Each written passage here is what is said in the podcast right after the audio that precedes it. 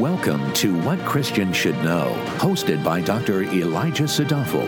This podcast equips you with clarity and meaningful answers about God, the Bible, and your Christian life. Now, here's Dr. Sadafel. The question that I will be tackling today is very focused. When is it permissible for the Christian to disobey civil authorities? More specifically, in the current environment in which secular authorities have already used their political power to shut down houses of worship all across the United States. When is it biblically permissible for the Christian to say, enough is enough, and act contra Caesar or against the state? To develop a biblical answer, I will read verses from the New Testament that provide the most explicit and robust guidelines on how the Christian is supposed to interact with civil authorities. These verses are found in Romans chapter 13, verses 1 to 7. In the NASB, the text reads as follows Every person is to be in subjection to the governing authorities for there is no authority except from God, and those which exist are established by God. Therefore, whoever resists authority has opposed the ordinance of God, and they who have opposed will receive condemnation upon themselves. For rulers are not a cause of fear for good behavior, but for evil. Do you want to have no fear of authority? Do what is good, and you will have praise from the same, for it is a minister of God to you for good. But if you do what is evil, be afraid, for it does not bear the sword for nothing, for it is a minister of God, an avenger who brings wrath on the one who practices evil. Therefore, it is necessary to be in subjection, not only because of wrath, but also for conscience sake. For because of this, you also pay taxes, for rulers are servants of God, devoting themselves to this very thing. Render to all what is due them tax to whom tax is due, custom to whom custom, fear to whom fear, honor to whom honor. The principle expressed in these verses is very straightforward. God is the one who establishes all authority, and therefore, God is the one who ordains the state. After all, there are no rogue elements in a reality governed by a sovereign God. Romans 13 therefore helps us to formulate an idea of the two kingdoms. On the one hand, the regenerated person has their primary citizenship in the kingdom of God. That is a spiritual kingdom. For the Christian, Christ is his true king, and Jesus rules the hearts of all his subjects. He sets his throne where no other civil ruler does.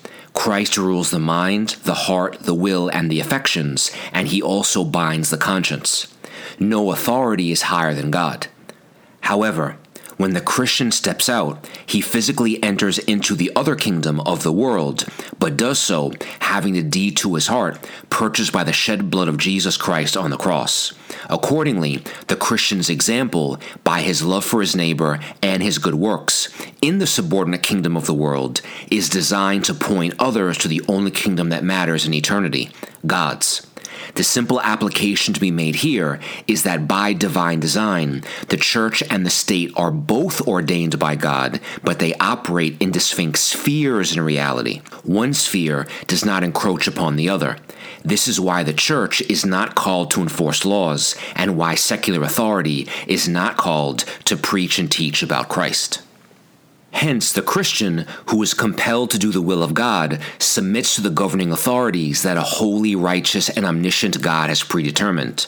Also, let us not forget the immediate historical context of the Apostle Paul's words. He was writing to a church in Rome roughly 20 years after the crucifixion of Jesus Christ. And who crucified Jesus? The Romans did. So, does Paul encourage the elect to revolt against the Roman authorities? He does not. He tells those in the church in Rome to respect what God has established. Furthermore, the Apostle Peter also expresses sentiments similar to what Paul writes in Romans 13. In 1 Peter 2, verses 13 to 17, the Apostle writes, Submit yourselves for the Lord's sake to every human institution, whether to a king as the one in authority, or to governors as sent by him for the punishment of evildoers and the praise of those who do right. Fear God, honor the king. Consequently, the overall idea as a general rule is that Christians ought to honor civil authority. Notice that our texts do not say that we have to delight in or like civil authority. Peter says that we must submit to authority, and Paul writes that we ought to be in subjection to the governing authorities. The Greek verb used by both writers is the same, hupotasso, which conveys the meaning of placing oneself under something else. We do so primarily out of reverence for the Lord, who established the state for a reason. Furthermore, the overriding biblical principle is that the Christian is called to be an exemplary, obedient citizen, regardless of the type of government that rules over them and regardless of the character of their leaders. As Paul says in Romans 13:1, there is no authority except from God. That means a Christian who rejects or dishonors civil authority is, in essence, rejecting and dishonoring God. This helps explain what Paul means in Romans 13:2 when he writes, "Therefore, whoever resists authority has opposed the ordinance of God, and they who have opposed will receive condemnation upon themselves." Let us also not forget that having an intact civil authority, whatever form of political organization that may take, is a good thing that benefits society overall. Civil authority is tasked with maintaining law and order so that lawlessness and chaos do not reign. The state has marching orders to protect virtue and to punish vice. God has ordained several means of restraint in human society. The conscience, a moral restraint, the family, a moral and familial restraint, the church, moral, familial group, and authoritative elders, and the state, a coercive restraint. Without an intact civil authority, everyone is free to do what is right in their own eyes. The result is what is described in the book of Judges godlessness, barbarism, violence, immorality, malice, and perpetual conflict. So, was that the end of the discussion? Not at all. We live in an age when many Christians invoke Romans 13 as a blanket reflexive response that validates submission to civil authorities, regardless of what the state is asking us to submit to. In such cases, the part interprets the whole, and Romans 13 is submitted to without consideration of the whole, that is, the full canon of Scripture. So, first, let's take a closer look at what Romans 13 actually says the text makes it very clear that what God has ordained is a moral state. This means that Caesar is not called by God to act like a devilish tyrant. He is called by God to reflect God's morality, to be good, to protect good, and to punish evil. This perfectly coincides with who God is one who is holy, who is good, and is the source of all good, and who abhors evil. Again, Romans 13 3 to 4 says, For rulers are not a cause of fear for good behavior, but for evil. Do you want to have no fear of authority? Do what is good, and you will have praise from the same, for it is a minister of God to you for good. But if you do what is evil, be afraid, for it does not bear the sword for nothing. For it is a minister of God, an avenger who brings wrath on the one who practices evil. Here then is the question what happens when Caesar is not a cause of fear for evil behavior, but for good? What happens when Caesar is an avenger who brings wrath on the one who practices good and preserves the one who practices evil? What happens is the Christian then understands that the state is no longer acting like the state and is violating the edict of God. In the same way that a church is no longer a biblical church when it does not preach and teach sound Christian doctrine, the state is no longer a legitimate state when it uses its power to encourage vice and discourage virtue. At the beginning, I asked a question When is it permissible for the Christian to disobey civil authorities? The answer is whenever Rome commands the Christian to do something that God specifically forbids. Caesar loses all legitimacy when he commands the Christian to do something contrary to the will of God. In such cases, not only may a Christian disobey, he must disobey, for his ultimate allegiance is to God, not to Caesar. The inverse is also true. The Christian must disobey the state when it commands the Christian not to do something that God commands them to do. As Jesus says in John 14 15, if you love me, you will keep my commandments. This idea of biblical civil disobedience is perfectly highlighted in the book of Acts when Peter and John were arrested by the authorities for preaching the gospel. In other words, they were arrested by evil authorities for doing something good, preaching the gospel. In Acts 4:18, when the authorities summoned the two men, they commanded them not to speak or teach at all in the name of Jesus. What was Peter and John's response? Verse 19 tells us whether it is right in the sight of God to give heed to you rather than to God, you be the judge. For we cannot stop speaking about what we have seen and heard. The text tells us that the apostles continued to preach the gospel throughout Jerusalem.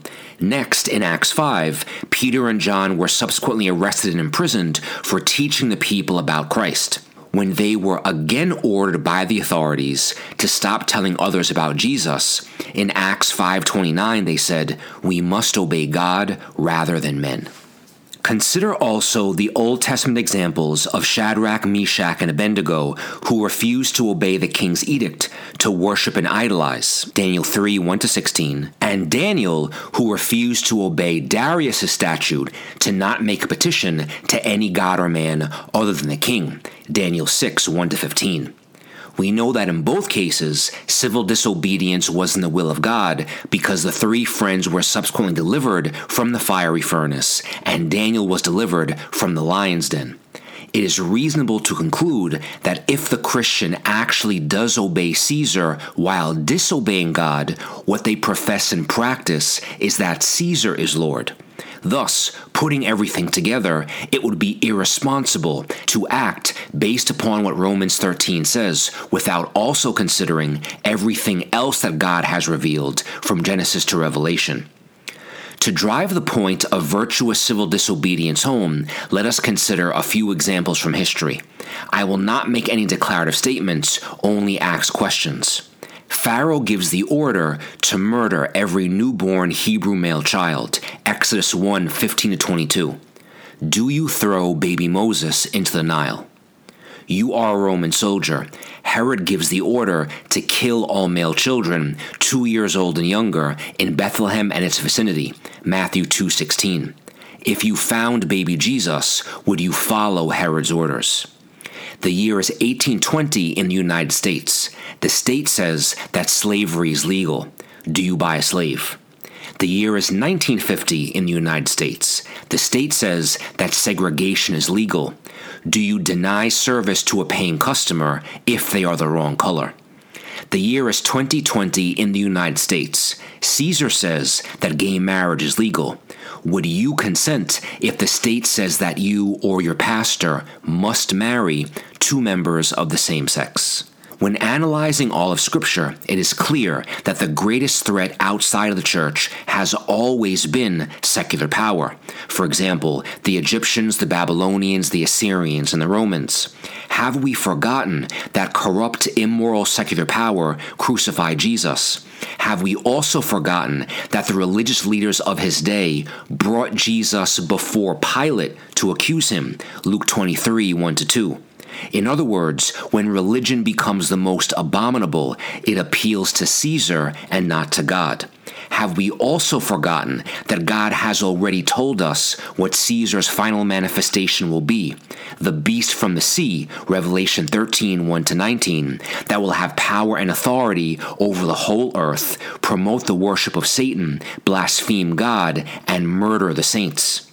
Some may think that going from Romans 13 to Revelation 13 is a long leap, but let us be diligent in meditating on what God has told us about what will be in the future and allow that to temper our steps right now. After all, if the holy God of the universe saw it fit to tell his children what Caesar will become, do you not think that he had a good and sanctifying reason for that revelation? Beloved, right now, if we were to remain under the authority of an immoral state without the consideration of our ultimate allegiance to our true King, Christ, then biblical and secular history teaches us that sooner or later the state will force the church to remain under its boot of tyranny and will drive the faithful Christian six feet under the ground. Let us now consider the other question I asked at the beginning in the current environment in which secular authorities have already used their political power to shut down houses of worship all across the United States, when is it biblically permissible for the Christian to say enough is enough and act contra Caesar or against the state? Ever since God called his people out of Egyptian bondage, he has always operated through the called out ones or the church, which is a people, not a place. So yes, while there is no other commandment in scripture other than Hebrews 10:25 that says the church must meet, what we do find in scripture is the assumption that the church is always meeting everywhere and all the time. Then, of course, one book in the New Testament, Ephesians, is focused on ecclesiology or the study of the church. Why? Because God's design is that the earthly church would always be active and in perpetual operation until Christ returns. My point is this I think it is very obvious that Caesar has no God ordained authority to tell Christ Church that it cannot meet. That is simply haughty overreach, and the sphere of authority that God ordained the state to have does not encroach upon the sphere of operation of the church, regardless of the circumstances. Similarly, God never ordained the church to tell the state what to do, like closing all businesses on the Sabbath. For either to command the other would be overreach, and even more, for the church to bend to Caesar's immoral edicts would be to legitimize an illegitimate authority.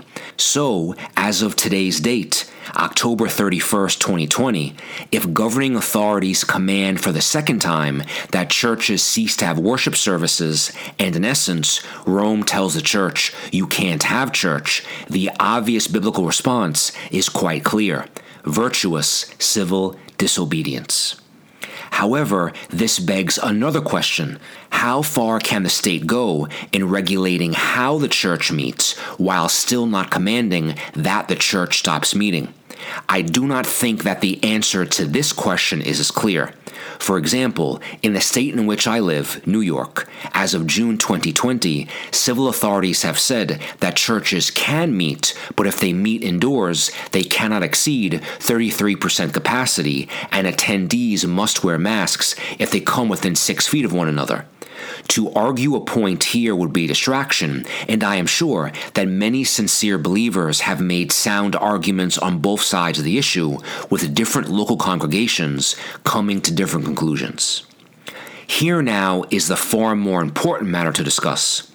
Many Christians will hear the words I have spoken and stand firm in their conviction that in the midst of a so called global pandemic, for the sake of public safety, the state is right and just in yielding its political power to shut down and or regulate houses of worship. They would say that the Christian thing to do would be to obey the state for the sake of public safety. Here then is my response. What about spiritual safety? Truly, eternity matters more than the present. So if we were to begin sacrificing eternity, the preaching of the gospel, and the teaching of the word, for right now, health, then something is terribly wrong. The greatest threat to any human being since the fall of Adam has never been a physical sickness. The greatest threat for any sinner has always been falling into the hands of a holy God whose justice demands that all sins be punished. I know that Jesus redeemed sinners from the wrath of God, and I presume you may as well, but there is someone else out there who doesn't know that. This means they are dangling by a thread and are one step away from falling into an unrepentant abyss unless rescued by the Messiah. Even if there is a 0.1% chance that such a person will hear the gospel on any given day that a church is wide open, those are fantastic odds considering the final destination of the one who does not know Christ. Speaking of odds, and also speaking as a medical doctor, the threat posed by COVID 19 does not, in any way, shape, or form, mandate the closing or restricting of houses of worship at all, considering that the survival rate for COVID 19 for those younger than 65 is greater than 99%. It is complete madness to not open up a church and settle for a paradigm in which many will die forever, no gospel, because of a virus from which almost everyone will live. Since its inception, the church was always meant to be a hospital for the soul sick sinners. So if the hospital closes, yet people remain ill, where are people to go? Sadly, in many cases, the answer is sin. I know that my own experience is not normative, but in the congregation in which I am a member, the pastor has frequently said that in the last shutdown in the spring of 2020, the number of people who have fallen away or fallen deep into sin has exploded. These are people who would have turned to the church, but instead found locked doors. I am fearful about what will happen to said individuals if the church was forced to shut down again for any period. A simple take home analogy can be stated as follows If 9 11 happened again, can you imagine the pain and loss of life if emergency rooms all across New York City were forced to close? I do not know what your personal thoughts are about where the United States is headed after the 2020 election. However, if things take a turn for the worse and soul sickness reaches epidemic proportions, where will people go if they have always tended to flock to the church in times of crisis and find that the church is shut down and closed off? Christians are called to speak the truth in love, Ephesians 4:15. Therefore, if I or you or we were to bend to the edicts of an immoral state, then we are neither living God's truth nor demonstrating our love for God. Being an exemplary citizen of both kingdoms means having the humble boldness to tell Caesar, I will not consent, and to tell our neighbor that there is a God of heaven whose truth is eternal and whose edicts are settled in heaven forever. Psalm 119:89. Also, it goes without saying that many different Christians will walk away from Romans 13 with divergent assessments of how the text applies to day to day practice. It makes no sense to squabble over the routes different people end up taking as long as they are all headed toward Christ, but it is not sincere Christians who compelled me to write this essay. It is those who are in the church but not of the church, those who know exactly what will happen happen if they persuade others to bend toward Caesar and allow the church to be overrun by the state. Many unfaithful servants are actively working against Christ and want God's people to suffer, which is why, from within, they blindly submit to Caesar and encourage others to do the same, knowing that he seeks to trample underfoot the people of God. However, it is no Christian's responsibility to discern between the wheat and the tares. That is a job reserved for the Lord Himself. As William Shakespeare once wrote, quote, There is no darkness but ignorance. The devil can cite Scripture for his purpose. End quote. I will conclude by saying that Paul says something in Romans 13:7 that echoes one of Christ's statements, render to all what is due them. In Luke 20, 21 and 26, the scribes and chief priests were trying to trap Jesus. They asked him if it was lawful to pay taxes to Caesar or not. Jesus, detecting their trickery, asks them to show him a denarius, a common coin of the time. He asks them whose likeness appeared on the coin. They said, Caesar's. In verse 25, Christ then says, Then render to Caesar the things that are Caesar's, and to God the thing that are God's. When we consider the Lord's words and Paul's instructions, it becomes clear that Caesar has been given a sphere of authority, and that domain includes, for example, paying taxes, voting, and following basic traffic laws. However, when you look in the mirror, in whose image and likeness were you made? The answer is God's. Therefore, yes, Christian, render to Caesar the thing that is Caesar's, but render to the Lord yourself, your mind, your heart, your will, your affections, your life, and your ultimate submission. Caesar never gave up his life for his subjects, but for his elect, Christ died so that they could live. Christ is the king who reigns forever in his eternal kingdom.